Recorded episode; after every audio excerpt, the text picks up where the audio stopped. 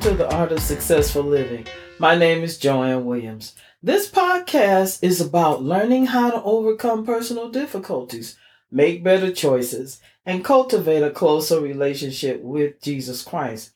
Thank you for joining in as we continue Women of the Bible, Hard Truths, Beautiful Stories. Hope you had a great 4th of July celebration, by the way.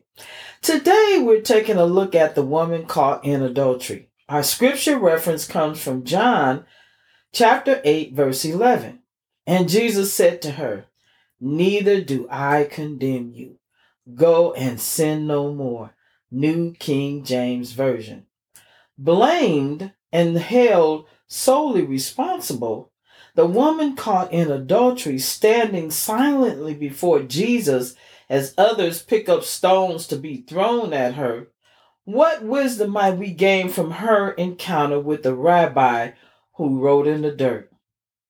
The Pharisees caught this woman in the very act of adultery. She was caught in the man's bed doing the nasty, nasty. They caught him too. But he wasn't there to be confronted he went away and thought that he was uncondemned. Maybe that was because they knew who he was. Maybe he was a Pharisee or a scribe. Or he could have even been, you know, a businessman or some important, influential person at the time. But anyway, they dragged her to the temple for judgment and let him go. Now, the penalty for adultery is death by stoning. The law of Moses commanded that both men and women be stoned to death for adultery. So here, the scribes and Pharisees asked Jesus, What say you? They're waiting on him to uh, make a decision. They want him to make the decision. So several in the circle of men surround the woman, surrounding the woman, pick up rocks, and they're ready to stone her. The woman presented to Christ by her accusers, without doubt, she was guilty of the sinful conduct with which she was being charged. But Jesus in no way condoned her serious offense. He he didn't think that it was, you know, not serious and not important. As a Jew and as the Messiah, Jesus was under solemn obligation to respect the law of Moses. All the accusers hoped to do was they wanted to snare Jesus into making an answer contrary to the law. If he said, let her be stoned, then his dealing with the sinful and degraded would have been um you know shown to have been false if he had said let her go then there may have been a revolt among those who followed him because they believed in the law of Moses. They believed in upholding the law of Moses. Jesus stoops down and writes in the dust they keep up their demand for an answer to their question. I don't know if maybe they didn't see what he had written or what. But anyway, nobody leaves. They're still at it.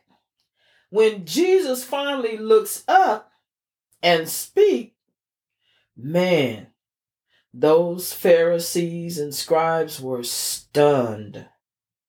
The rabbi renders judgment he says, Let him who is without sin among you be the first to throw a stone at her. You know that blew their mind. You know they wasn't expecting that at all. Let him who is without sin among you be the first to throw a stone at her.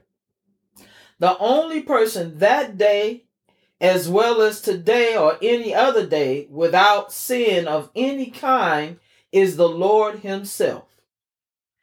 Again, He stoops down and writes on the ground.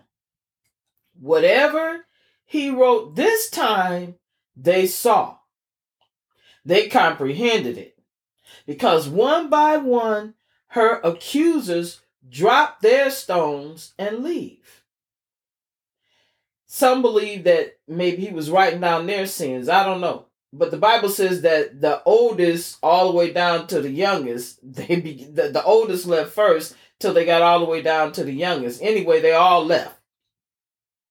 Then it's just the rabbi and the woman who was caught in adultery standing there. So he looks at her and says, Woman, where are they? Has no one condemned you?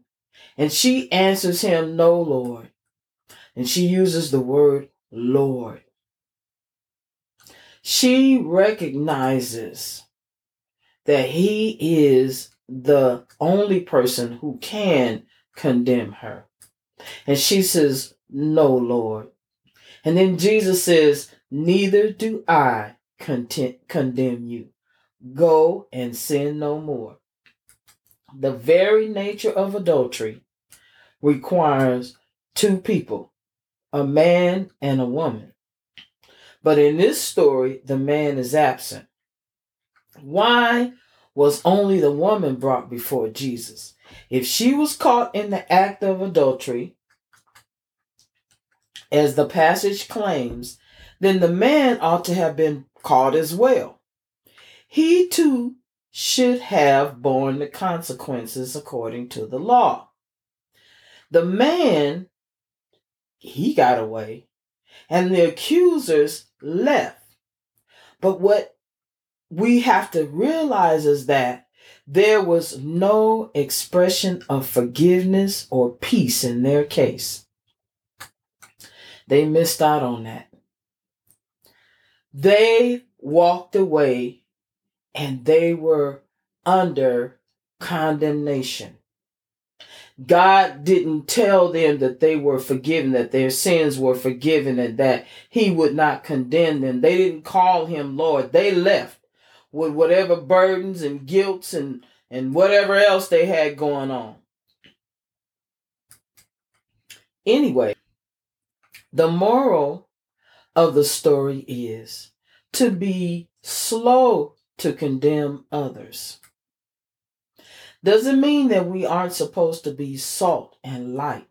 Doesn't mean that we should not try to get other people to see the error of their ways, to get them to try and walk that straight and narrow path that Jesus calls us to walk. But it means that we shouldn't be in a rush to condemn someone. Also, we can learn from this story confess every sin in our own lives to God the Father because the Bible says that He is faithful and just to forgive us. Last but not least, declare to every sinner God's saving grace and forgiveness. All sin and fall short of the glory of God, but only Jesus has the right to cast the first stone. The power of Christ makes all the stones fall. No weapon formed against us shall prosper. Every tongue risen up in judgment against us, we shall condemn. Why? Because of the power of Christ to make all the stones fall. Hey, Guess what? We're going to begin a new series next week. If you have enjoyed this episode of Women of the Bible, Hard Truths, Beautiful Stories, give me a thumbs up. Also, click that notification button so you can be notified when the next podcast comes out. Until next time, be blessed.